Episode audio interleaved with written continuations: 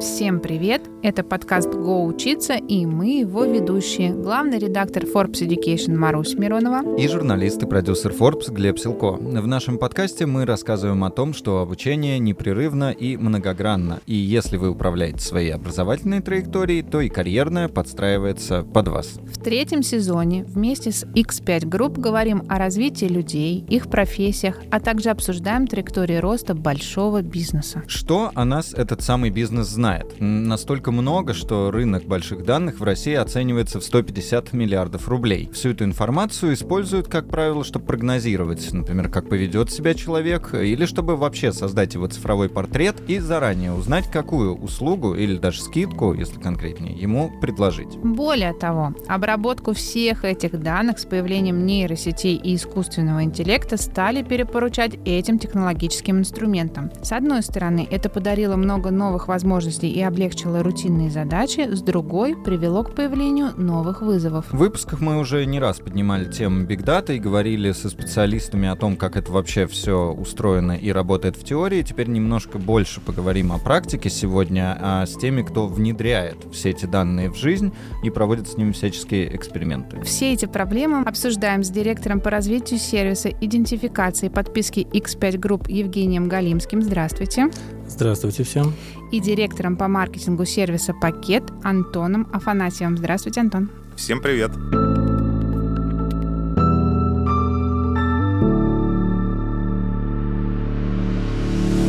Ну что, с места в карьер, в заплыв по большим данным, собственно говоря, хочется понять, я уже сказал выше, что бизнес собирает кучу-кучу самых разных данных о людях, о клиентах. Что же на самом деле это за данные? Потому что все говорят данные, но это очень так вот усредненно. Что за этим скрывается? Вот из вашей работы, что вы, может быть, собираете и зачем это нужно? Ритейл достаточно широкая тема и большая территория, и, конечно же, мы копим достаточно большой массив данных о клиентах. В первую очередь, это те самые чеки, которые мы вместе с вами генерим каждый день, каждую неделю. Мы покупаем с вами разные товары в разных магазинах. И это все складывается у нас в единое место, в единое хранилище, где мы можем анализировать покупательское поведение, по сути, каждого человека. Но для того, чтобы нам а, правильно сделать связку, что вот какой-то конкретный человек купил какой-то конкретный товар в чеке, а у нас есть определенная цепочка. Начнем, наверное, с самого начала. Главным идентификатором для нас является номер телефона. Угу.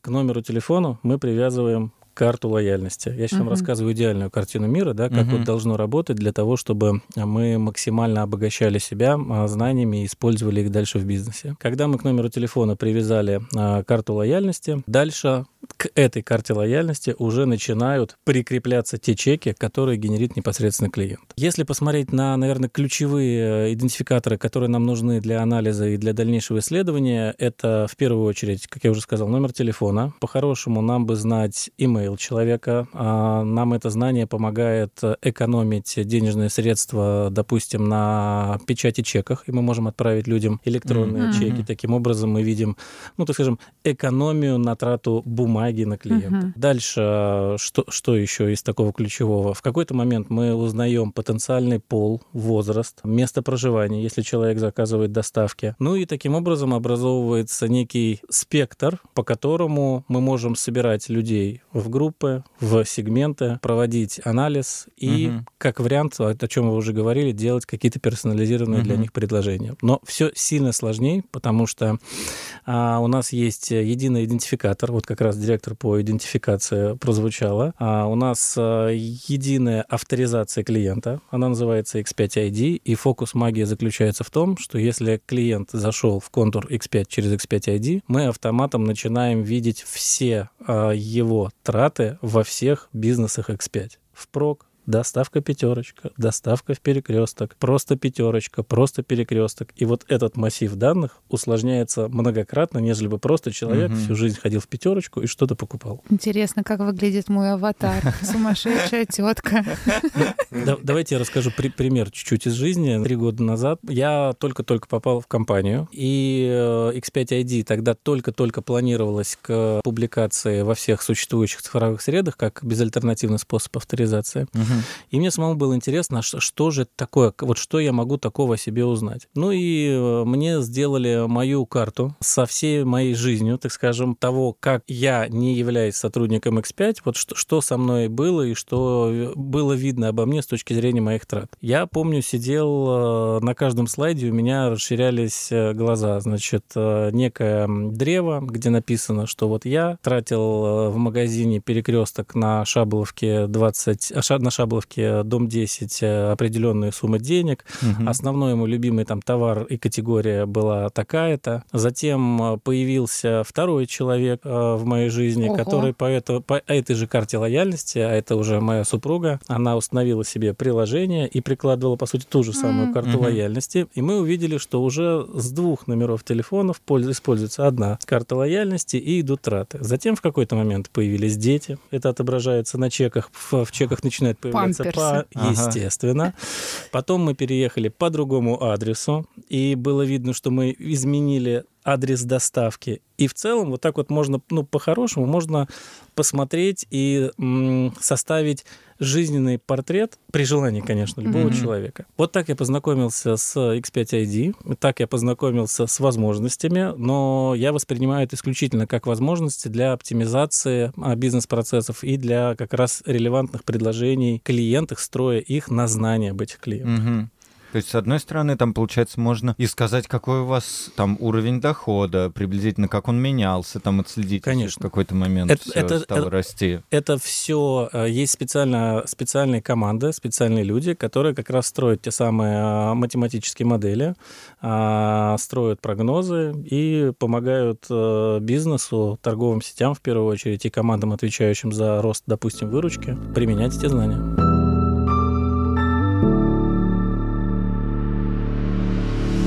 И что из вот таких высоких там технологий, но которые, может быть, незаметны на там, первый какой-то э, взгляд человеку есть в X5, что мы можем увидеть там магазине, хотя о чем ты не догадываешься. Вот, например, недавно мы узнали, что э, полка скидочные, с да, полка есть. с промо-товарами, она генерируется автоматически за счет работы девушки Анастасии из Нижнего. Да, и что она там а- алармирует, когда товары заканчиваются, угу. надо обязательно на полку их обратно поставить. Вот Давай. я приехала по навигатору в пятерочку, да. а вот искусственный интеллект меня к вам привел, а дальше где он меня обволакивает а он внутри другому, магазина? через карту да, лояльности. Да, через карту лояльности и что он со мной Смотрите, дальше делает? Э, наверное, где сейчас активно используется, но это вот больше э, там торговые сети, да, мы просто э, знаем об этом, на торговые сети, я думаю, могут об этом сильно больше рассказать. В первую очередь, это голосовые помощники и это колл-центр а то количество обращений, там, которое потенциально может быть на колл-центре, ну, очень дорого содержать такое uh-huh. количество людей. И позвонив э, на колл-центр, вы не всегда можете даже отличить, с вами разговаривает э, человек, или же это делает э, непосредственно робот. А когда я пишу человек, со мной все равно робот разговаривает. Пусть это останется нашим секретом. Между роботами и роботами. Вот. А где еще используется? Есть важная тема, наверное, на полках тоже вы этого не увидите, но это важная неотъемлемая часть ритейла. У нас есть такой отдел инноваций. Знаем его и даже любим. Да, и там, например, используется компьютер vision для того, чтобы э, мы, мы могли следить за тем, что водитель чувствует себя хорошо, uh-huh. что он не засыпает, да, и что он довезет все до нужного места. КСО те же самые, да, а, когда мы можем видеть взгляд человека на кассе самообслуживания, mm. а, что происходит. Вполне можно вспомнить проект, который был реализован в торговой сети «Перекресток», где на КСО можно было оплачивать свои товары с помощью улыбки. На кассах самообслуживания. Ой, сколько с меня денег списалось. Я такая улыбчивая. Говоря про компьютерный Vision, он не только в автомобиле работает, но также и внутри магазина, чтобы смотреть на эту самую планограмму, на наличие или отсутствие продукта mm. на полке. На самом деле такая разветвленная история. Там технология, по сути дела, может быть одна, но она может быть применима в очень разных плоскостях.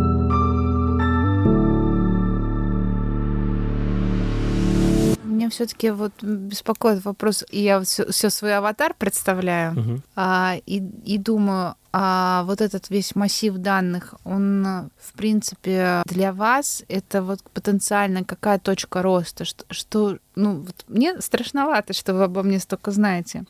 Я тоже если вначале честно. Да, удивился. вот все получается. И когда замуж вышла, и сколько детей родила, и как переезжала. Знаешь, сколько налоговая знает о тебе. Даже думать не хочу. Я честна и, и чиста перед ней. И сейчас вот я сижу и думаю, нейросети. И вот по идее вот эту всю биг-дату, понятно, что сейчас машин ленинг Мгм. и люди, все. Но все равно в, каком, в, в какой-то перспективе, наверное, всю эту биг-дату можно отдать и сказать, вот, смотри, наслаждайся, анализируй, помогай. И как-то вот, ну, все знают, что я не очень люблю все новые технологии, побаиваюсь их. А, Как вот с этой стороны в вашей работе идентификации, формирования аватаров и понимания, кто есть кто, будет строиться взаимодействие с нейросетями? Когда большое количество клиентов, десятки миллионов, необходимо собрать э, профили этих клиентов, да, то есть собрать некие портреты, э, которые можно составить, чтобы их было не 100. А сколько их у вас, да, вот? Слушайте, ну в каждой торговой сети свое количество, у подписки э, свой портрет целевой аудитории, у лояльности свой портрет аудитории.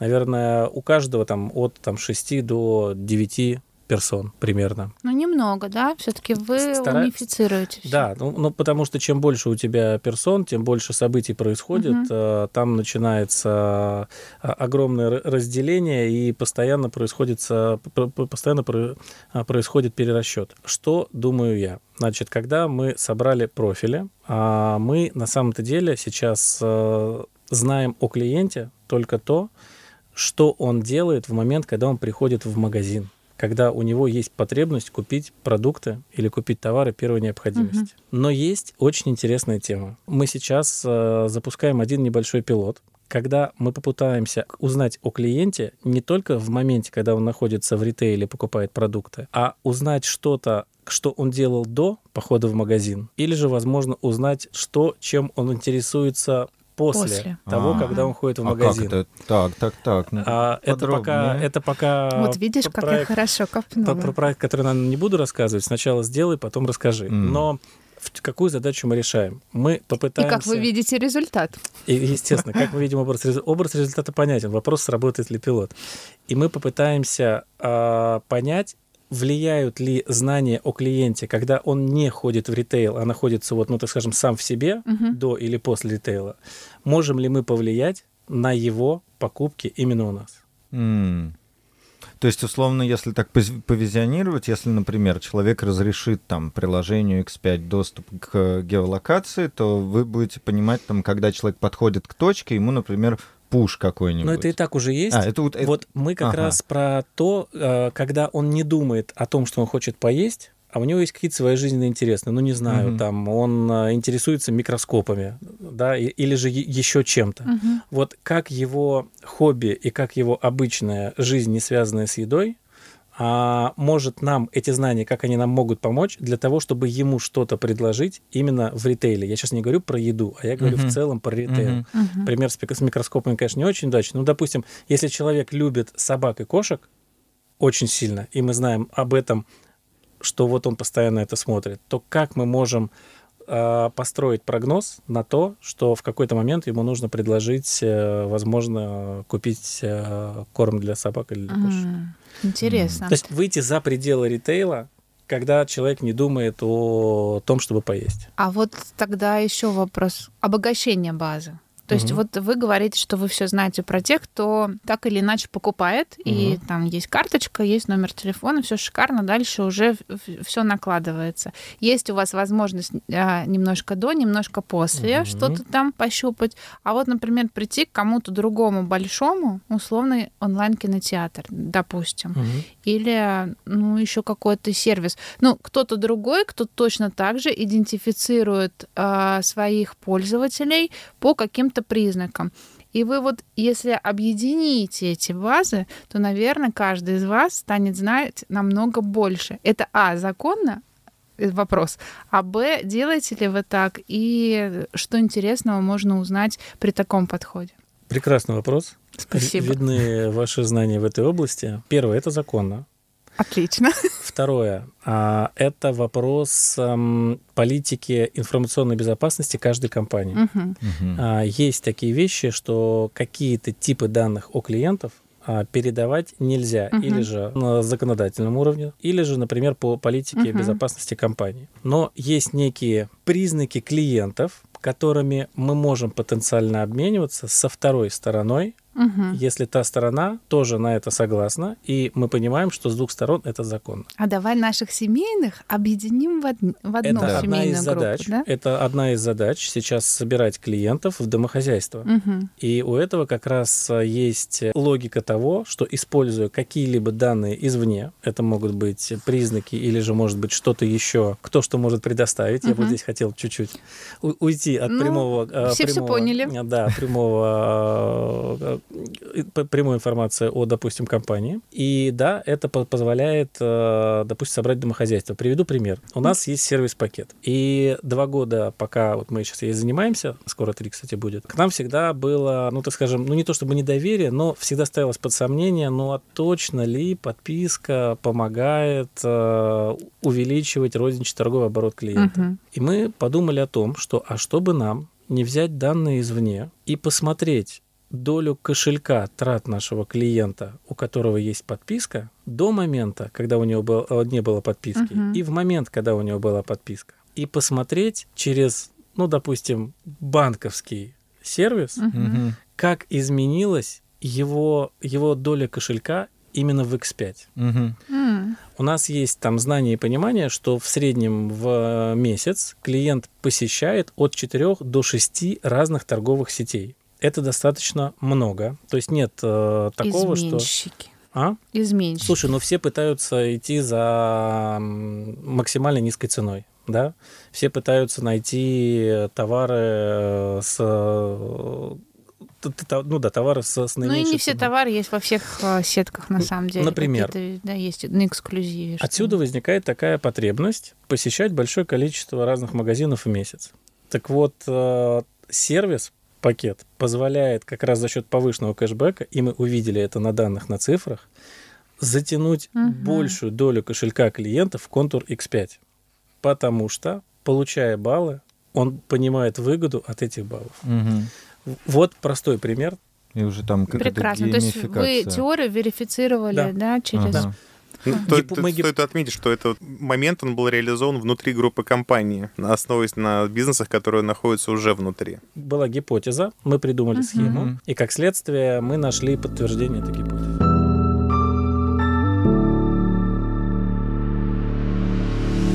Чуть-чуть резюмируем. Еще раз, как данные могут использоваться? То есть какие-то персональные предложения, что сейчас и что, может быть, коротко в планах, просто чтобы вот мы закрепили этот момент. Говорили относительно данных в ритейле, Мгм. но ими как бы все не ограничивается. Может быть, конечно, уже в рамках ваших предыдущих эфиров речь об этом уже шла, но данные есть еще и, например, в интернете. Есть куки, Да. есть Да. э, номер телефона, через который можно, соответственно, связать э, идентификаторы людей в разных их, через разные их активы цифровые, через которые они потребляют. Ну, если мы говорим про сервис-пакет, то у нас есть очень э, такая конкретная функция, конкретная задача. Это генерить подписчиков. Это очень Мгм. д- достаточно жесткая перформансная задача. Соответственно, без данных здесь мы, в принципе, работать не можем. Нам критично важно понимать, с кем мы коммуницируем, какое сообщение мы ему доносим, насколько оно релевантно этому человеку, и побуждает ли оно его прийти к нам и, самое главное, стать нашим подписчиком. Поэтому вот эта вот связка от куки, некая анонимизированная в, в интернете, которая приводится в итоге к нам на лендинг, Мгм. проводится авторизация, через что мы получаем а, привязку к более жесткому идентификатору в виде ID.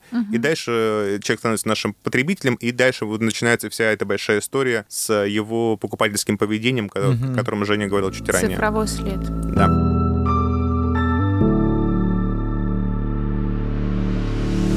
Окей, хорошо. Тогда вот какой у меня зреет в голове вопрос. Итак, вы много знаете. э, Очень много Очень, очень много, да. Ну, то есть вот как я до этого говорил, что по чеку можно там понять все что угодно. И вот, да, вы говорили, где живет и так далее, родился, женился, кто. А, не возникнет ли в будущем, вот как у нас были по аналогии там ковид-диссиденты, да, людей называли, а какие-нибудь дата-диссиденты, там как дейта, информация, что люди под страхом того, как много о них знает бизнес, будут просто отказываться от передачи там своих данных намеренно и там забирать их. Сейчас же, вот вообще, насколько я понимаю, есть же, да, возможность сейчас уже отозвать чуть ли не через госуслуги свое разрешение. Пока еще такого нет. Пока нет, планируется. Тогда my bad. А, Я считаю, что это один из э, ключевых вопросов нашего будущего — это сохранность персональных данных. Я думаю, вы там тоже периодически видите, mm-hmm. да, проскакивает mm-hmm. информация. И с вашими коллегами мы тоже это обсуждали, как их на замочек закрыть, чтобы никому не досталось. Вот, я считаю, сколько больше не про как их закрыть, а про клиентскую сторону, как сделать так, чтобы клиент от тебя не отвернулся. Mm-hmm. Мы как раз вот часть X5ID, она тоже на этом завязана, чтобы клиент понимал, на что он дает согласие, чтобы он понимал, кому он дает согласие, и чтобы он понимал, что с ним потенциально может произойти. В моем мире и в мое личное мнение оно следующее. Компания должна быть открыта с клиентами а, и открыто ему показывать информацию о том, что да, мы собрали информацию, твои персональные данные. Да, мы запросили у тебя согласие на коммуникацию. И чем понятнее для клиента будет, для чего он это дал, и что с ним будет происходить. Угу. И вот чтобы, чтобы в любой момент, по сути, клиент мог принять решение, что с этим делать дальше, угу. вот в этом, скорее всего, будет крыться ключ к успеху. И не надо, мне кажется, обманывать а, людей, они же пользователи по этому вопросу. Это, на мой взгляд, правда, через несколько там лет станет а, один из а, ключевых вопросов. Угу. Как угу. сохранять персональные данные и как сделать так, чтобы клиент тебе доверил а, эту возможность. Хорошо, и тогда другую сторону медали, если наоборот все хорошо хорошо, и все такие верные, там все в программах лояльности во всех участвуют, со всеми подписками, все данные отдали. Что это даст в конечном э, счете людям, клиентам? То есть, условно, такой идеальный мир, знаете, как Ой, слушайте, я, знаете, что а? хотела? А? Вот просыпаешься, а у тебя уже стоит сумка с э, нужными тебе сегодня продуктами. Ну вот, условно и, говоря, там, да. Расходниками какими-то. И ты даже еще подумать не успел, а за тебя уже все решили. Это спасибо. То есть, к чему идем-то? Вот как бы так. Зачем это все? к, ну, относительно подписки, это повышение уровня качества жизни, что, угу. по сути, тратив те же самые деньги, но на более качественные товары, получая с этого кэшбэк, угу. ты можешь повторно еще больше улучшить качество покупаемых товаров. Вот, собственно, к чему мы ведем, вот к чему идет основная философия именно подписочной модели. А ну, если не подписочная? Ну, ну вообще там... это, это все про клиентский опыт, на самом деле. Да. Зачем эти данные нужны? Для того, чтобы поднять качество этого самого клиентского опыта, чтобы человеку было комфортно, чтобы мы могли и были способны предвосхищать его ожидания. Вот, mm-hmm. вот я да. про, под, про предвосхищать. Проснулась, а затем уже подумали, все тебе тут, купили. Тут надо всему ты... меру знать, потому что вот это чрезмерное предвосхищение может вызвать э, опасения. Отторжение. И отторжение в Отключить все уведомления. А вы что, не приготовили? Мне еще картошку чистить. Да, так вот будет. Ну, принесли пакет, там все есть. А, а дальше тебе картошку чистить, борщ варить. Могли бы сразу борщ сваренный уже тогда привезти.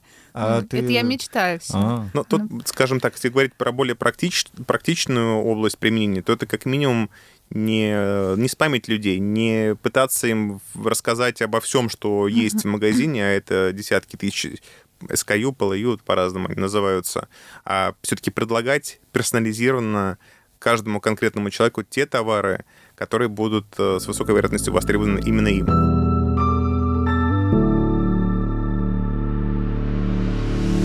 Если от будущего к настоящему, вот мы говорим нейросети, до этого говорили про данные, а хочется пытаться все это вместе срастить. Вы сказали, есть целые команды, которые всем этим занимаются. Вот, э, скажем, эти же команды можно ли заменить искусственным интеллектом или как-то еще автоматизировать вообще вот эту работу? Очень много у нас построено и так на математических моделях, и на машин-лернинге. Обязательно есть э, человеческий фактор, есть вероятность, как, ну, как и везде, да, она бывает вероятность ошибки, и, наверное, на текущий момент времени, вот если говорить про сегодняшний день, э, обучение нейросети вот этой задачи, э, если мы посмотрим на эту задачу как на бизнес, то привлечение оборудования, которое необходимо для решения этой задачи, ну, скорее всего, вряд ли сейчас окупит э, этот проект. Mm. Но э, естественно, перспективы и потенциал нейросетей, он есть. Но вот еще раз, в текущий момент времени, наверное, максимально справедливым течением обстоятельств является то, что у нас есть аналитические команды как люди, и у нас есть машинное обучение mm-hmm. и математические модели. В перспективе, наверное, сейчас ну, правда, огромнейший массив данных, на котором нужно огромное количество железа. Скорее угу. всего, нерентабельно. Угу. Ну, наверное, если говорить про искусственный интеллект и про нейронки, Женя сказал относительно того, что в бизнесе это сейчас пока сложно применить, именно интегрировать в бизнес-среду. Но с точки зрения отдельно каждого пользователя, потребителя и человека, который вовлечен в работу с бизнесом, сегодня уже нейронные сети, в принципе, вполне могут позволить значимо оптимизировать затраты.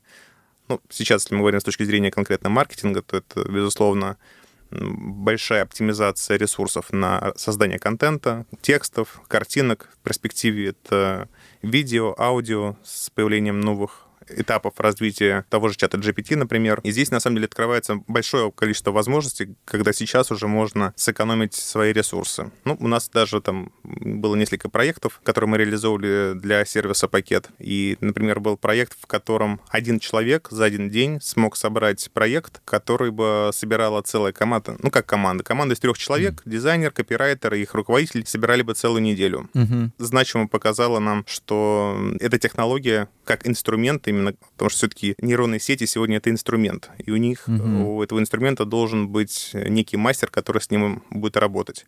Они сегодня уже позволяют повышать эффективность работы. Могу привести еще пример интересный. Сервис-пакет, он довольно-таки специфичный продукт, он новый для рынка, и, пожалуй, мы одни из первых, кто запустил подписочный сервис в ритейле, который дает повышенный кэшбэк на покупки, что интересно, не акционных товаров в нашем случае. И что мы делаем? Мы, по сути дела, переводим, трансформируем поведение человека от этого стандартного традиционного поведения, когда человек нацелен на получение сиюминутной моментальной выгоды в виде скидок, в сторону того, чтобы человек покупал более разнообразные товары, более вариативные, по ценникам, на которые не распространяется акция. Безусловно, для бизнеса это и более маржинальные товары, соответственно, это более интересно. И перед нами стала задача, а как, как же перевести, а, что мы можем сделать дополнительно для того, чтобы помочь человеку поменять свое поведение. И что мы придумали? Мы вместе с искусственным интеллектом разработали, нарисовали некую патрицию. Это такой герой, покупатель из будущего.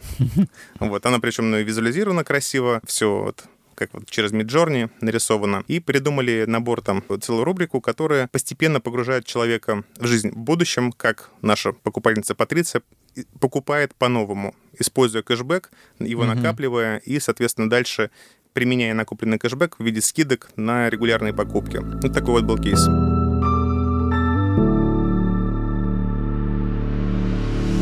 Вопрос такой у меня. Я сейчас прохожу короткий очень курс по чат GPT, и для меня это ну, сложный челлендж, потому что там много разных вводных, и один блок того, как ты должен подготовиться к этому курсу, занимает 4 часа времени послушать, что надо сделать, а потом еще и сделать. Там, подключить одно, сделать другое, скачать. В общем, там все очень э, ну, сложно, даже для тех, кто более прошаренный, чем я. И к чему я это? К тому, что вот это был больше эксперимент, тот кейс, про который вы рассказываете. То есть вот такие, вот есть Midjourney, есть чат GPT, сейчас мы попробуем дать им какие-то задачи, они их осуществят, посмотрим, что получится. Если что, у нас есть неделя, каждый из нас сядет и реализует этот проект сам. Или же вы в этой команде сели, обучились, поняли, как что работает, протестили миллион раз и уже осознанно давали задачу нейронке, получается, искусственному интеллекту для реализации проекта.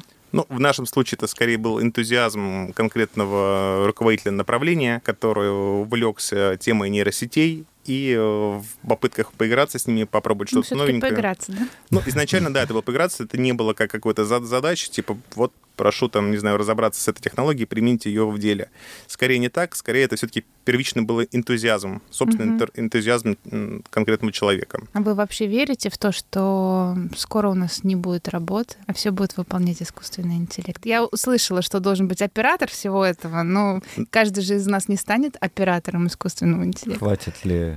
Но на, на самом-то деле, вот если даже сейчас посмотрим на чат GPT, я считаю, что это какой-то уникальный кейс, при котором существует некий технический API, позволяющий через обычную лексику, через способность излагать грамотно свои мысли, в принципе, решить огромное количество задач. Там, по сути дела, это инструмент, который может заменить, наверное, целую команду консалтеров, потому что агрегируется огромное количество информации и выносится в конкретной э, сжатые выжимки релевантный запросу, с которым пришел человек. Как умело уходят от вопроса. Слушай, ну да, давай я на, на, тоже расскажу. Мне, мне все-таки кажется, что чат GPT и нейросетки могут быть помощниками. Мы берем там горизонты, там, не знаю, 10 лет. Угу. Но все равно профессии человеческие, людские, вряд ли будут сильно заменены вот в прямом смысле чат GPT. Скорее всего, все еще убыстрится. То есть, если мы говорим про потоки информации, там посмотреть, что было там 5 лет назад, 10 лет назад, и как сейчас быстро гуляет информация, это должен быть постоянно в информационном потоке, то, скорее всего, все еще убыстрится и ускорится, а как следствие удешевится процесс производства. Mm. Но человеческий фактор, на мой взгляд, останется. Ну, без него никуда, потому что все-таки у, у этого инструмента должен быть мастер. Короче, не заменит.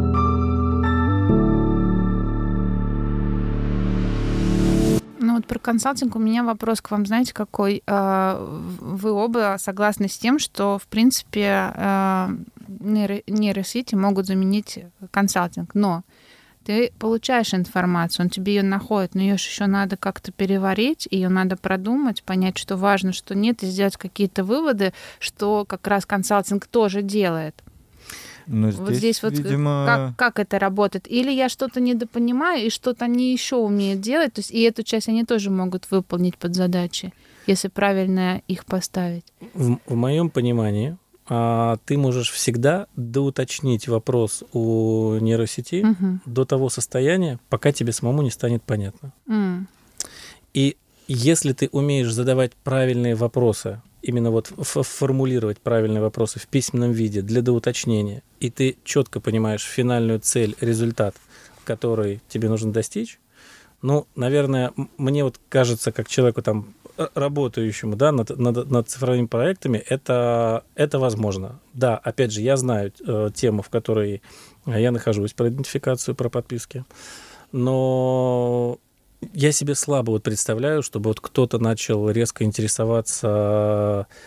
У нас уже очень много инструментов. То есть как, как все происходит? Наверное, ты сначала пойдешь в поиск, потом, скорее всего, ты посмотришь YouTube. Ты сам себя должен заразить какой-либо темой, угу. и дальше, погрузившись чуть-чуть в контекст просто с YouTube роликов, условно, ты дальше уже можешь детально начать прорабатывать интересующий тебя вопрос в нейросети. Резюмирую надо, а, правильно ставить задачу, научиться. Обязательно. Мы из выпуска в выпуск, из сезона в сезон просто повторяем, что это главный навык э, и, и нынешнего, и будущего. Второе, правильно задавать вопросы. И, как и общее, третье, так и уточняющее. А третье? И третье, видеть образ результата, чего ты хочешь получить uh-huh. на выходе. Uh-huh. Это, это, наверное, ключевое. Можно сколько угодно задавать вопросов, но ты должен понимать, что ты хочешь видеть в финальном образе результата. Uh-huh. Я бы тут, наверное, добавил бы, что, в принципе, наверное, понимая свою цель какую-то, чат GPT тот же самый, ну, сейчас вот Google Bard появится, да, в ближайшее uh-huh. время, там, в какой-то перспективе э, трус э, AI от э, Маска там появится, да, о чем сейчас говорит. По сути дела, он позволяет, помогает декомпозировать имеющуюся задачу на ее какие-то составляющие, чтобы уже далее углубиться более подробно, отдельно в каждый аспект. И что, наверное, еще важно, что вот ну, скажем так, я для себя не так давно это открыл, но чат GPT способен обучаться. То есть, ведя конкретный чат, взаимодействия по какой-то тематике, можно вкидывать в него определенный набор материала, с которым, э, ну, пользующийся этим сейчас сервисом в текущий момент, считает вот этот, этот контент, он релевантен моей задаче, моему запросу.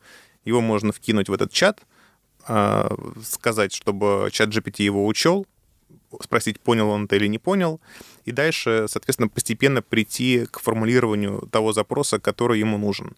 И что вообще интересно, вот если мы говорим о том, куда это все идет, какие роли могут появиться, то очень интересный тренд, который сейчас образуется, это так называемый engineering. Ну, промпт с английского mm -hmm, это подсказка. Да, промпт есть... важная штука в, в, да. в общении с нейросетями. Да. Первое, да. чему учат, промпт. Ну вот да, то есть был поиск всегда, да, есть запрос, там, не знаю, набор ключевых слов, и тебе выдается какой-то контент в поисковике. А здесь вот какой-то альтернативный такой подход через формат вот этих вот подсказок, через промпты. И вот вопрос правильного понимания, как формулировать эти самые промпты, это вот сейчас э, будет такой, мне кажется, на, ну, мне кажется, это точно будет нарастающим трендом. И на самом деле это ну, очень интересно с точки зрения, ну, как минимум, меня лично, а, да и в целом это дает хорошие перспективы там, для молодого поколения, да и не только.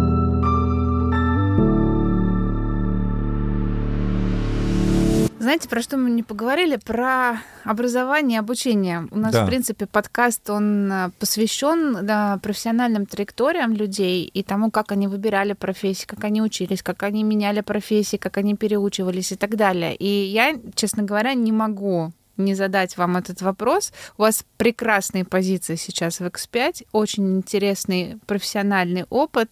А как вы к нему пришли? Можно коротко, каждый из вас расскажет. Евгений как и Антон. Да, как в данные приходят? Чтобы как, по, как, как, пришли, как вы стали чтобы, идентификатором да, данных? И узнать. Ну, кстати, как маркетологом, то, директором по маркетингу тоже интересно, потому что в маркетинг приходят люди тоже такими тропами иногда, что можно позавидовать или очень удивиться. У меня история, думаю, на, на минуту-полторы. Засекаем. А, Я родился идентификатором, все.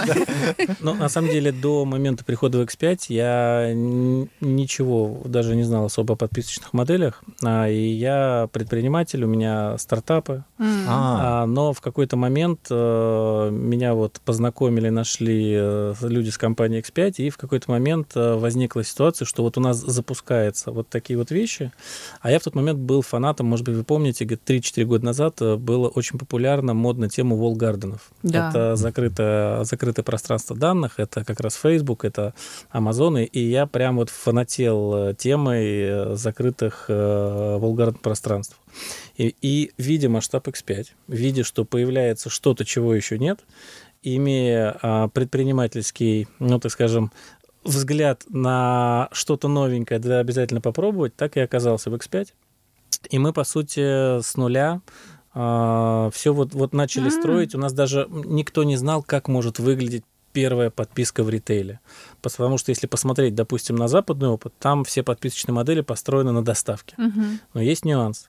В том же самом, а, в тех же самых Соединенных Штатах на Amazon Prime доставку делает на следующий день и в кондоминиум. Mm. Ну, то есть конкретно там дом, uh-huh, да, там uh-huh. у да. тебя забирает это консьерж, и ты спокойно приходишь, на следующий день забираешь посылку. Россия пошла по пути а, скорости за доставку. Чем быстрее привезут, да. тем, тем с большей вероятностью ты повторно воспользуешься сервисом. И дошло все до того, что счет пошел на минуты. Угу. Да, там 15 минут не привезли, за 15, а за 16 все, я вашим сервисом больше не пользуюсь. Естественно, скорость влияет на стоимость. И мы понимали, что на доставках нам строить, ну, в принципе, нельзя подписочную модель, потому что в России немножко по-другому выстроен принцип доставки. Вот мы пошли в кэшбэке, придумали разные схемы, как проинтегрироваться, ну вот и, и имеем то, что сейчас имеем, некий э, сервис уже с, так скажем, сотнями тысяч клиентов и идентификация с десятками миллионов клиентов. Да, ваши масштабы нас уже впечатляли. Да. Мы тут с инфарктом практически сидели в студии.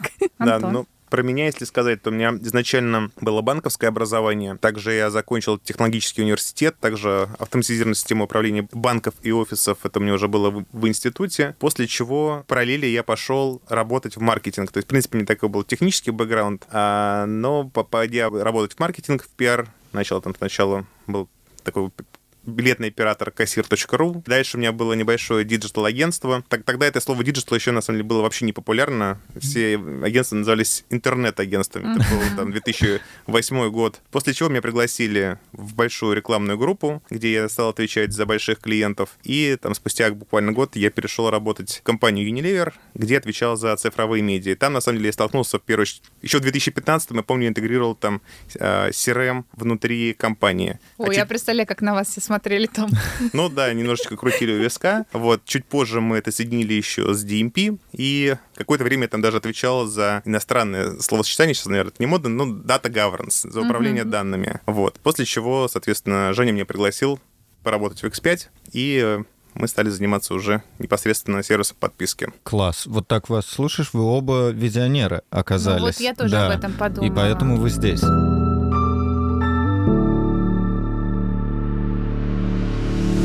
Каждый выпуск мы завершаем резюме своеобразным, э, серия коротких вопросов и не всегда коротких ответов. Глеб, тебе слово. Легко ли знать о клиентах все? А, Или почти все? Легко знать то, что нужно. Я бы, наверное, вот так сказал. А, потому что есть вещи, которые... э, Лучше не знать. ну, так скажем, знать дорого, или же они не влияют на бизнес. Но глобально, а если ты заранее продумал, у тебя есть образ результата, то да, Ну, я бы, наверное, сказал, что знать-то, наверное, несложно. Вопрос того, а как это применить. Мгм. Применимо ли это, в принципе, для, для каких э, практичных целей? Батенька, да вы зануда. Но я этого не скажу. Какую бы часть своей э, работы вы отдали бы на откуп нейросетям, если бы они там могли даже больше, больше чем могут сейчас? Вот чтобы вы так... «А, неохота. неохота. Ну, вот, наверное, вопрос предикта. Предикта и э, когда у тебя есть сегмент, Мгм. предикт и дальше результат. Вот эта часть, она, правда, очень э, монотонная, и в ней огромная вариативность. М. Ты можешь перепробовать в ней абсолютно все, и поле для гипотез и экспериментов еще такое, что можно детям капсулу времени на самом деле Мгм. заложить Мгм. на проверку гипотез и не гипотез. Поэтому эта часть точно для нейросетей. Круто. Я, знаете, я задумался о том, что с точки зрения какой-то такой вот большой части работы, в которой ну, я вовлечен, наверное, это выстраивание правильных взаимоотношений с людьми и выстраивание взаимоотношений между людьми для того, чтобы эффективность росла, а все были счастливы всем было по кайфу работать и ну, делать ту задачу, над которой мы вместе трудимся. Вот все-таки зачастую вот этот блок он отнимает действительно много внимания, много времени, но без него никуда. То есть эмпатию передать нейросетям? Ну, Но то есть- это, но это, конечно, уже такая рисковая штука. Это уже там ну, мы это создадим себе вот это как понятие сейчас очень ну, становится популярным техническая сингулярность, когда робот, когда искусственный интеллект станет Мгм. э, умнее человека. Но это Ага. уже за этим грядет, могут грести большие проблемы для всего человечества. Ну, это, знаешь, вот для меня это видится, я здесь э, поддержу, потому что это как письмо. Вот ты рассказывала про письма, которые пишет нейросеть за там, Мгм. девушку. Это же вот это такая некая часть формального там общения, э, который ты перепоручаешь, э, который Но просто для меня отнимает это кучу времени неформальное и сил. общение. Это я, которая общается А. с кем-то, кто на ну той вот, стороне. видишь, а для меня наоборот, многие такие письма и обмен любезностями, и первые вот эти три дурацких абзаца, которые все просто пролиста- пропускают глазами, и вовсе вот, вот этого бы я тоже избежал. И вот каких-то вот ты просто, у тебя есть коллега, и ты такой раз, и эффективно с ним взаимодействуешь, а больше тебе ничего не надо. Ага, А потом вот- вы встречаетесь в одной студии за микрофонами, и вообще ничего не получается. Ну, потому что звук, радио и подкасты — это вообще целый мир и магия. Ахалаем, Ну, это ладно. Хорошо. Эм, Мы говорили про операторов, про аналитиков, про консалтинг. Э, Так чему же учиться в 2023 году? Э, Данным и работе с ними или работе с нейросетями? Или не данным, а там маркетингу? Вот вы бы чему сейчас скорее учились, если бы вам там было Или с 18 людьми взаимодействовать. Да, может быть и так. Жень, Слушай, а, чему бы лично я учился или чему бы я рекомендовал учиться? А можно и так, и, и то, и так. другое. Раз уж так А Всё Я бы учился работе с данными и умение правильно анализировать цифры. А чему бы я рекомендовал учиться молодежи, то тому, от чего в душе становится тепло. Потому что только а то дело, от которого ты получаешь удовольствие, или от, от которого у тебя вот ну просто начинают там руки трястись и прям мурашки по коже, ты постоянно хочешь об этом узнавать, это означает, что это вот то самое а, дело или же то, та, та, та самая область, в которой ты можешь преуспеть. А вот технологии или же данные, или же что-то еще, это все уже инструменты. Мне, честно говоря, тут нечего добавить. Я тоже сказал бы, что изначально это было бы, наверное, правильно бы сказать, математика. Но вот, опять же, люди все разные. Кому-то, кто-то там больше про технические науки, кто-то про, про гуманитарные. Я вот хоть и больше был в технических науках, хотя мне ближе, намного ближе э, гуманитарная отрасль. Вот. Поэтому действительно куда важнее понять, а что конкретно нравится конкретному человеку, что, от чего его прет, и вот туда и копать. А вот такие вещи, как чат GPT и прочие ИИ, могут позволить помочь адаптировать вот это, эту любовь к, к тем областям, к тем э, отраслям, где человек сможет ну, делать деньги, не знаю, зарабатывать, Реализоваться. обеспечить себя, Мгм. реализоваться правильно. Класс. Ну и такой следующий вопрос с подвохом, перефразируя известную поговорку. Что лучше? Э, Поднимем ставки миллиард рублей или данные о миллионе людей? Вот Это прям бизнес-кейс можно тут, Пакет. конечно. Пакет, да, лучше. Если ты предприниматель или с предприимчивой жилкой, то данные о миллиарде клиентов. А если же все-таки нет, то, наверное, миллиард рублей. Я бы тоже сказал, что миллиард рублей, потому что за этот миллиард рублей вполне можно будет собрать Купить легко. Купить, собрать правильным, эффективным образом, построив доверие э, с этого самого миллиона человек, и еще и делать что-то полезное и классное, что всех порадует.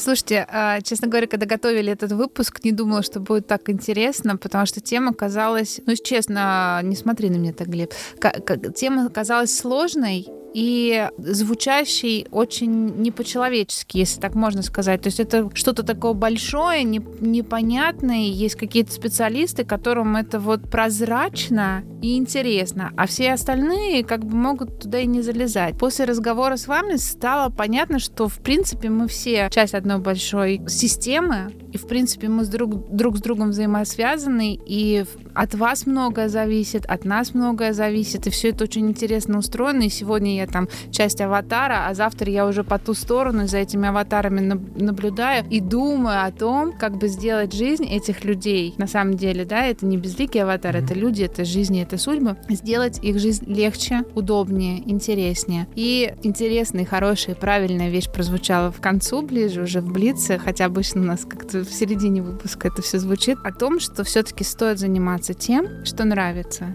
И тогда и миллиард рублей, и миллион друзей, и успех, и радости, и разные идеи, и способность визионировать, и способность реализовываться. И только тогда получится развиваться и делать что-то большое и хорошее для себя и для окружающих. Спасибо вам большое за то, что вы это озвучили. Это очень важно. Гоняться не за конкретными знаниями, профессиями, деньгами, а все-таки за тем, что тебе близко, а дальше все остальное уже приложится.